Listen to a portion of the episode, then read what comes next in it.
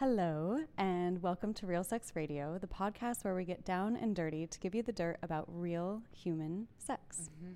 I'm your host, Hannah Deindorfer, a fairy godmother, sexuality and somatics coach who is here to support you in having wildly intimate, connective, real sex. Sex is messy, fun, playful, awkward, and most of all, human. On Real Sex Radio, you'll hear stories from real people about their cringiest and wildest and most exciting sex experiences and tips from me and them on how you can improve your sex life. I am here to keep it real. Welcome to the show. Today, I have my very good friend and incredibly brilliant Lila, who is here to share some of her stories with us. Oh, I really like how you specify human sex. Yes, we're we're not, not alien sex. We're not here talking not about alien sex, sex. not vampire sex, human sex. Human specifically. We're here broadcasting to the humans, aliens. If you are listening, you can have some insight on us. You're welcome. you are welcome, aliens. Yay! Oh my gosh, we're already in it, and I love that so much. Um, so, Lila, can you share first for everyone what is your gender, sexual orientation, and ethnicity? I am a cisgendered female. It feels very good on me. I have never questioned my gender. I'm bisexual, although I've had comparatively very few experiences with women. I still feel like a 14 or 15 year old when I like a woman like I feel a little bit like a 14 or 15 year old with you, Hannah. oh, that makes me excited. and I I often don't express my desire for women because I'm afraid that it will spoil friendships or connection with them, which I value more highly. And because I I'm so interested in men sexually and romantically. I just don't follow those those urges or those desires very much, although I would like to a bit more. I suspect that I am heteromantic and bisexual, but maybe I simply haven't given myself the opportunity to fall in love with a woman. And maybe because I'm so inexperienced sexually with women, I haven't had the rush of those good inside drugs, those good chemicals that we get flowing that I experience associated with loving sex. Mm, thank you for sharing that. I'm curious if you want to share about an experience that you have had with a woman where you did follow that urge, or if you don't have any of those, like what, yeah, what is it that stops you in that? Mm, I will. And you, I, I just want to say that you, you also asked about my ethnicity, and I'm a very white presenting female. I'm extremely pale. I'm half Brazilian, although my Brazilian side is by way of Russia and Romania. And there are Brazilians of literally all of the shades that human skin can come in. But one of the fun things about being a very white Brazilian is that nobody expects me to be able to speak Portuguese. And so when I when I am on the subway, I can eavesdrop on people speaking Portuguese. And then sometimes they notice that I'm noticing them. And then I look at them and I go, the bowl? And they're like, which is amazing. I, I love that moment. I can also then give them directions if they're lost, which I have done. so there was a woman who I recorded with, Fiona. She was on my podcast. She was part of my extended sex positive community at Hacienda. And she is pansexual. She used to be quite promiscuous, although I understand now things have shifted for her. And she is more connected. She has a primary partner now. One of the episodes we made was actually called For People Who Don't Want to Fall in Love. And it seems that uh, things changed for her quite dramatically, which I love. I love examples of that I think we don't offer people the opportunity to change their minds. And the only understanding that I have of the world is that people are going to change. The only like really core true understanding is that people will change. And if we don't if we're not open to allow them to change, there's so much friction and strife and shame, particularly when people go from a promiscuous to a non promiscuous identity or from a non monogamous to a monogamous relationship structure or status. And I find that to be very unfair and offensive. I think we've got to we've got to be open to the great developments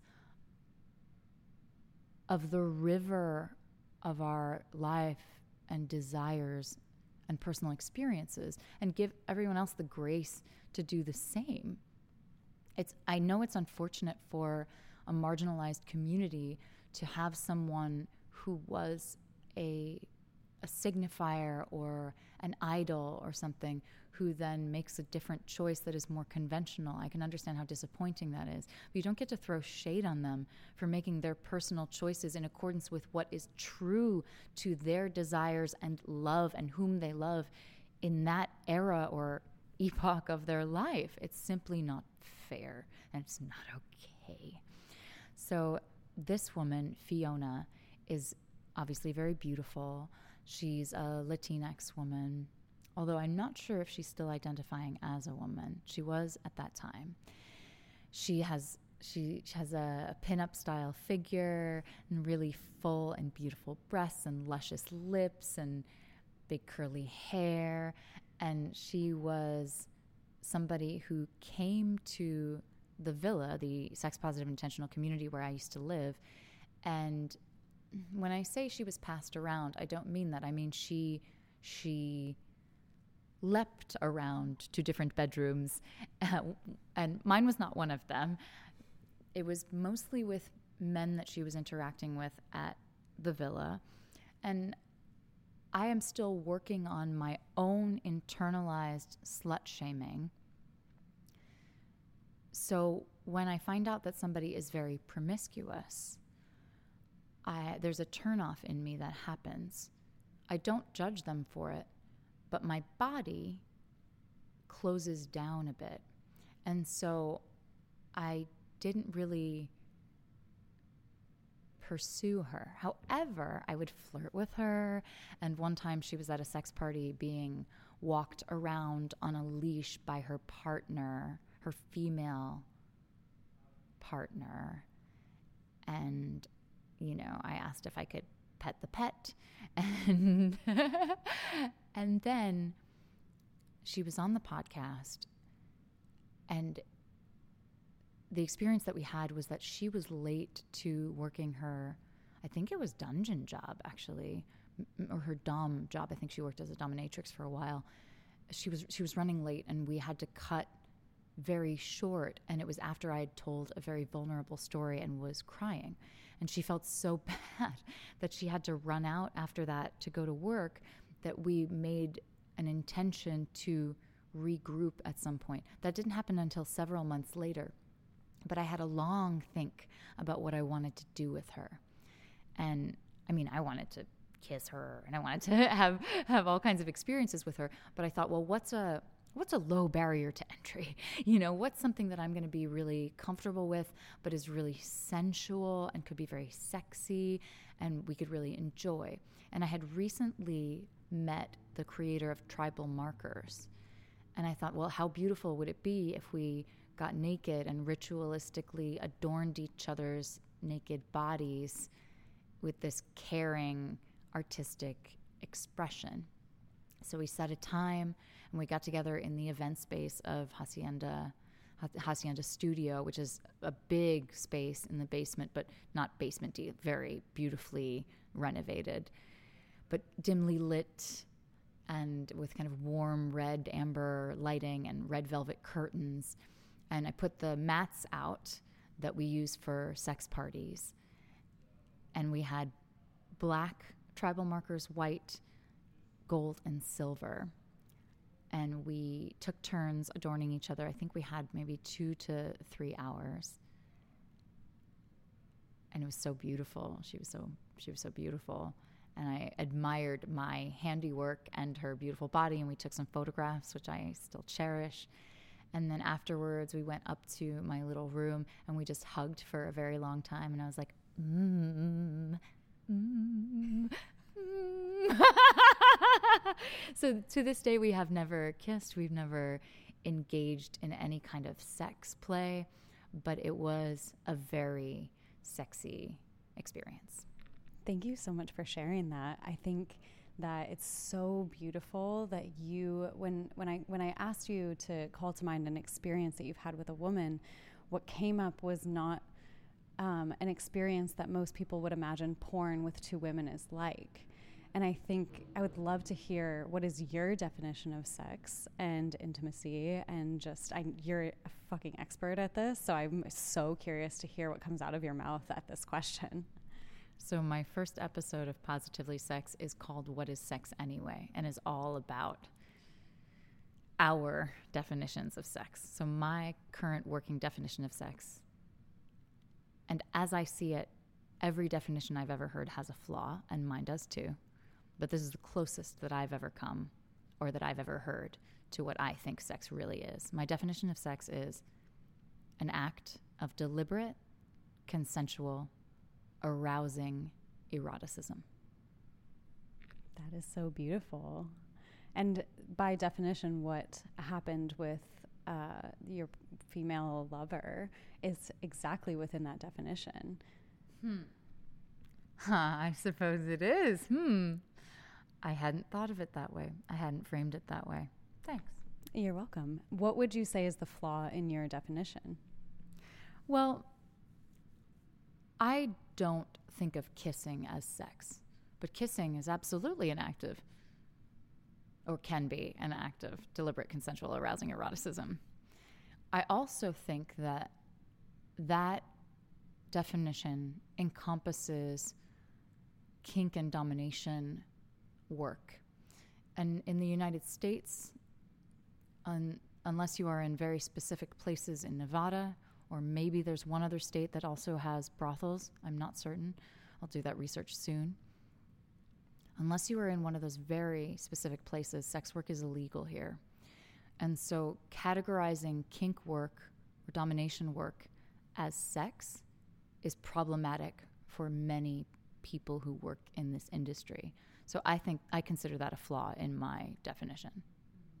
Yeah, because you want to be able to you want to have a definition that allows those people to still be operating within the confines of the law, or even better, for the law to actually just change to encompass all sex work as legitimate. Indeed, I want that. Very much so. Want all sex work to be legalized, regulated, safe. You know, they call it the oldest profession. I don't know if that's true, but it's true enough emotionally and obviously, it has been needed throughout time.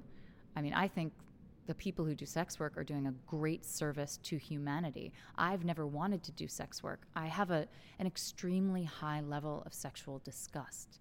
So if I'm not attracted to someone, I am usually repulsed by them sexually, which is a kind of strange thing, you know, to to have and to say, but that's the truth of my experience in the world.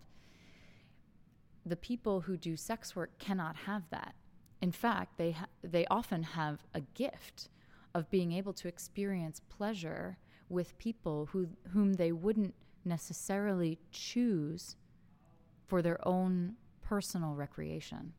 And I think that is exceptional, exceptionally generous, and, and really gorgeous. And I find the the shade, the the slut shaming, the whore shaming, all to be incredibly deplorable. And it's, of course, especially coming from people who cannot handle their own desire.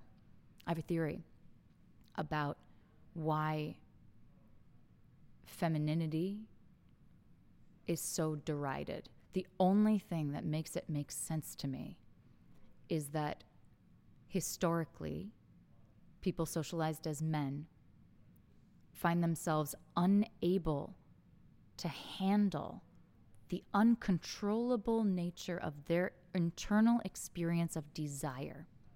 And so they try to put sanctions on, cage, legally handicap, blame, and throw shade on women who are free with their sexuality because they are so uncomfortable with the force their own desire exerts on them.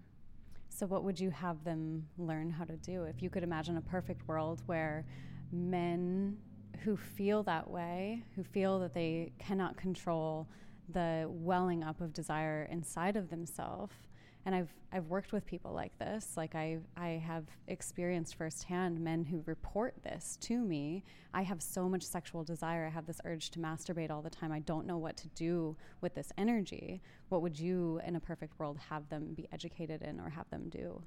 First of all, men need to be lovingly taught that it is okay to have emotions and to express them. That's the bottom, that's the baseline. Then they need to be made aware that desire is a healthy thing, that masturbation is a healthy act, that they can choose when they turn on the floodgate of their desire and direct it at someone, and that otherwise, if it is inappropriate, to direct it at a person, they can turn it back to themselves.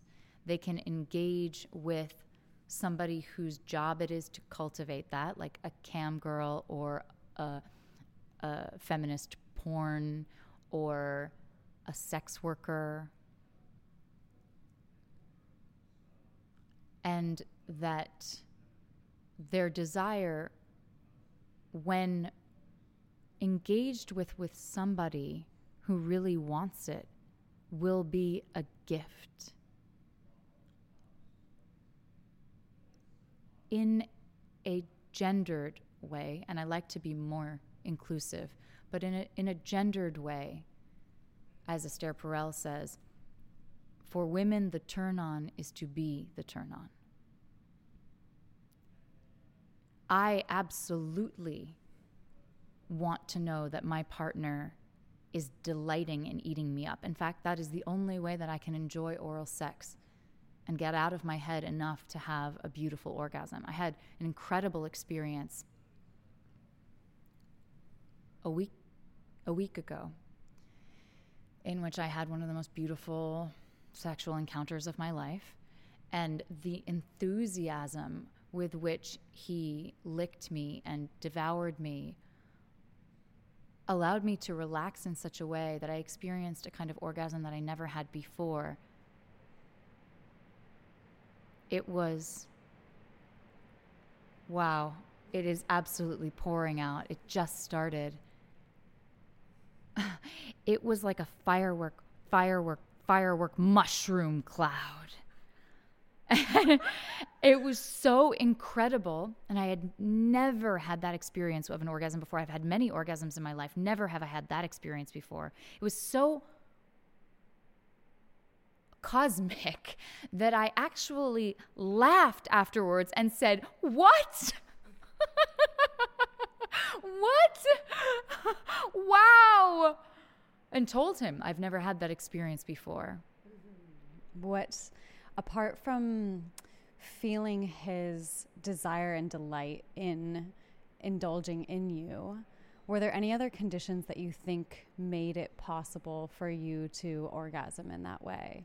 Like if you were, if you were to scan all of the context for things that allowed you to reach that point, what do you think those things were? Well, I don't think this is a very positive thing. I don't want anybody to emulate it. But we had been, we had a large fight. I was heartbroken. For a couple of weeks, I was barely eating, barely sleeping, thinking about him all the time, feeling devastated, and very much fully allowing the grief to flow through me. So my channel was open my friend Matthew Stillman and I titled the episode of Horizontal, one of the episodes of Horizontal that he's on, I titled it this said when we recorded, My heart is broken. May it never heal, for it is open. So my heart was very broken and very open.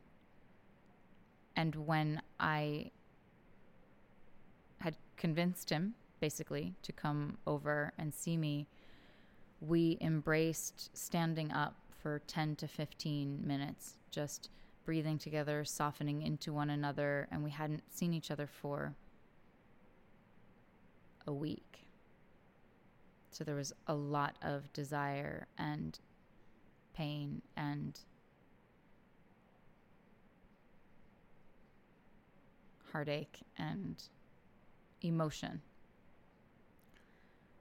And after we, as we were embracing, I was nuzzling and and gently kissing him, and then he picked me up and walked me into the bedroom and closed the door and put me down on the bed. So there was ample time, you know, 10 to 15 minutes for my nervous system to become aroused and relaxed. So I was extremely relaxed, extremely open, raw from the heartbreak. And I had had multiple sexual experiences with him in which the fit was just so incredible that I could come in almost any position. So I'd had so many orgasms. I've never had that experience before where I could uh, maybe I get one orgasm, you know, and I'm happy. I'd never had that experience before where I could have I could have five. I could have them in all different positions and and so I trusted our bodies together and our the alchemy of us, the incredible just luck of our genitals fitting together in such a beautiful way that uh, nearly every stroke of his gave me tremendous pleasure. So the trust in in our alchemy, the love, the heartbreak, the pent up desire from seven days of not being together, the joy of being reunited, the hope that we would have the kind of relationship that I dreamed of. The, that's the fertile ground from which this very exceptional orgasm sprung. Thank you so much for sharing that. Your vulnerability is so inspiring, and I really so deeply appreciate your openness. Um, yeah, it means the world to me. It's so moving. And um, I think what came to mind as you were sharing is for me this idea of solace sex, um, this thing that happens post fight or post breakup, or this it's it's a point like sex in that place is a point of coming back together in hope and in solace, and it's a way to physically symbolize a reconnection and a rekindling and I've experienced it many times. And sometimes for me, I've noticed that it comes in a really loving way. Like it, it comes up in this way of, okay, we've regrounded ourselves and now we're um, going to participate in this sex that is a rekindling. And sometimes I notice myself seek it out to grasp at maybe we can make it work. Maybe if our bodies connect in this way, you'll remember how much you love me a way of like seeking validation and trying to, to trying to get that back. Um, yeah, that's just was my thought on that. I was absolutely grasping. I was absolutely trying to remind him of how good that can be and how much he loves me because the man loves me. And I was absolutely trying to use the best of us to inspire him to continue. But isn't that what, as women, we're always trying to do? To create a vision, to inspire, to, you know, see, say, hey, look at this. Look how amazing it could be here. Um, like a muse, like our bodies, our prayers, our vocalizations and moans are prayers to a future and a potential. It's amusing and a seduction, and it's beautiful in some way, and also. Um, and Rufus is doing a little growl and a little interruption. Oh, buddy.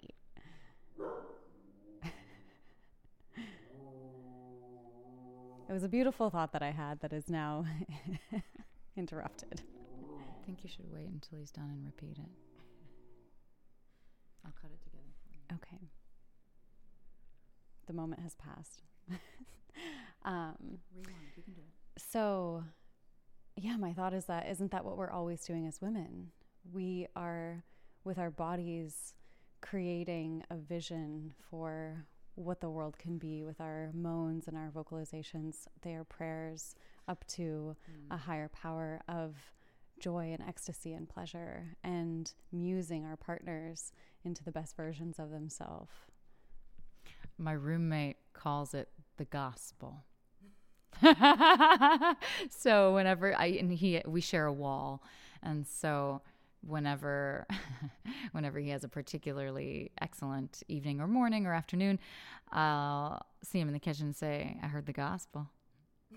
I love that.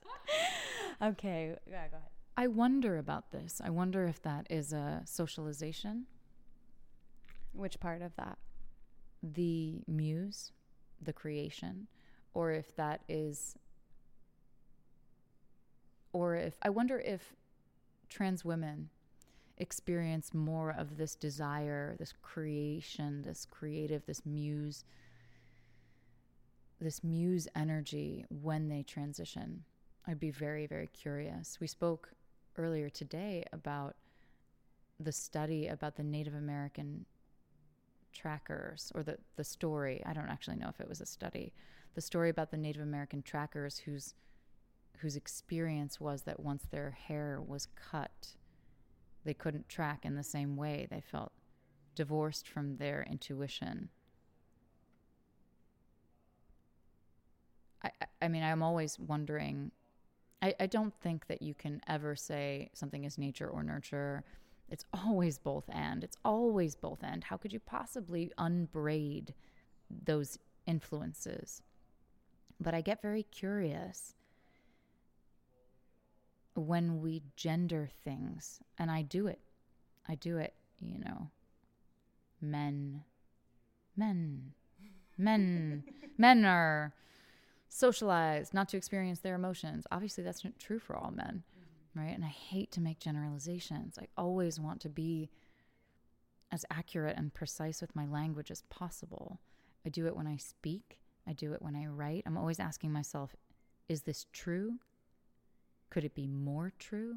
Which is why I take such great, extensive pauses because I am curating my language like an art exhibit because I want you to see precisely what I see. Ah, I love that description. And I love your words and the way you use language to create such vivid pictures. And as to the question of the socialization, the only thing that I believe is innately inherent in the way that we as humans go through the world is that we take in symbol and meaning and create with that.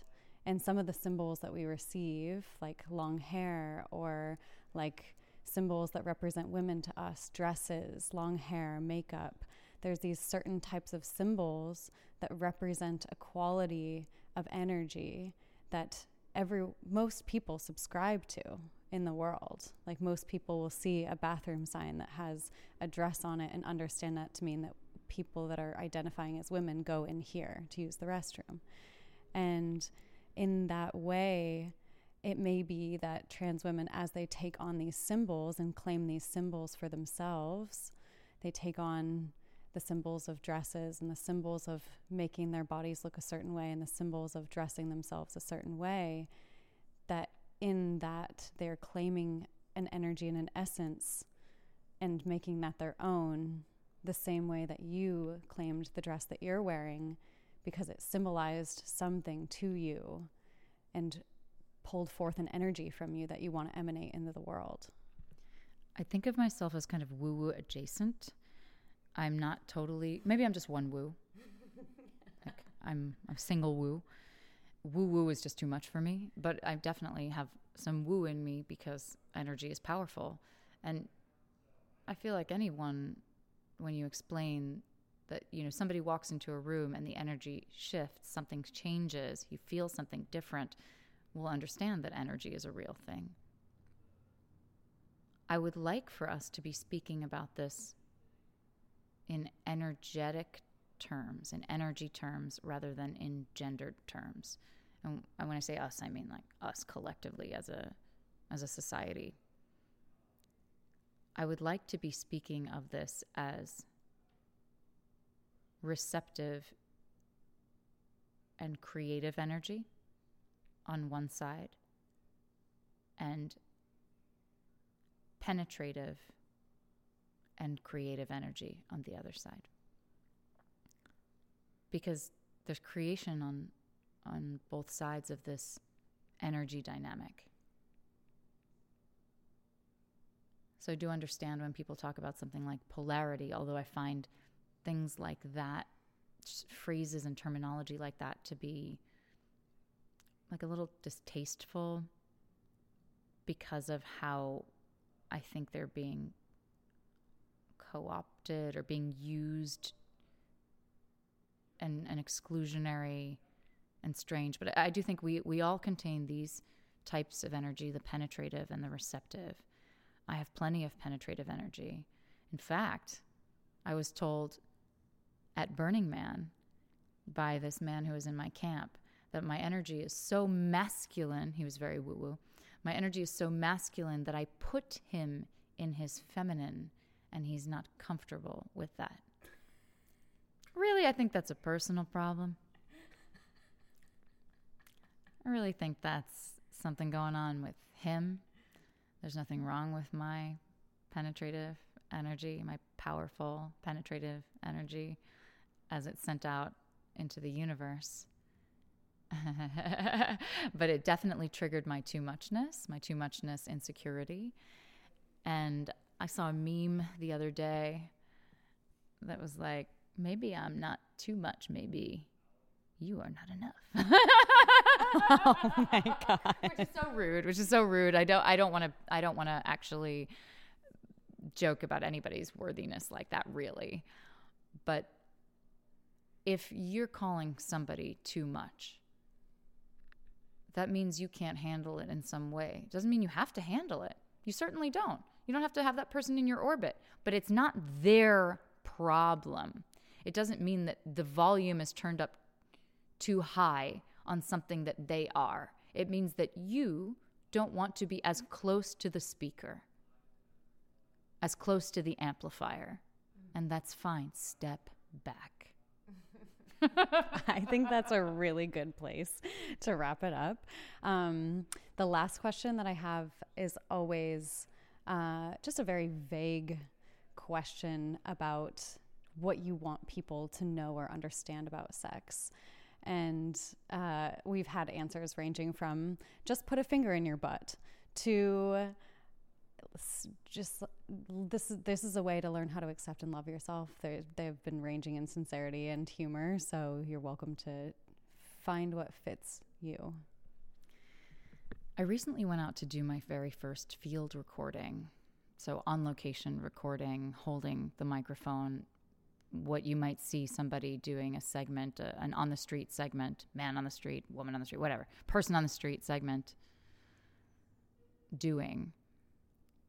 And I chose my for my first location Washington Square Park directly after the Queer Liberation March on Pride because I knew that that would be an incredibly receptive and expansive idea to ask people what is sex.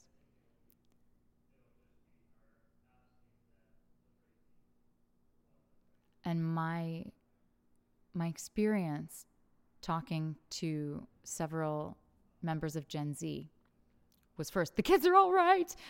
But but that's because they echoed each other and they said sex is what you make it. Sex is what you decide it is. Is kissing sex? Sure if that's what you want.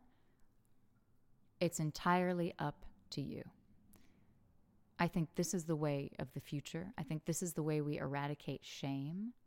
I think this is the way we decide what works for us, including if what works for us is to refrain from sex. There are asexual people in the world who are put upon by this idea that everybody is sexual, that that is normative, and everybody must be sexual. They're perfectly fine not being sexual if they're not interested in being sexual. So I want to include everyone and their choices, and I want to normalize, as I said earlier, our right, our ability, and our right for this to change, sometimes dramatically, throughout the course of our lives, and for that to be okay. I give you permission to change your mind. Thank you so much, Lila. Yay! You're amazing.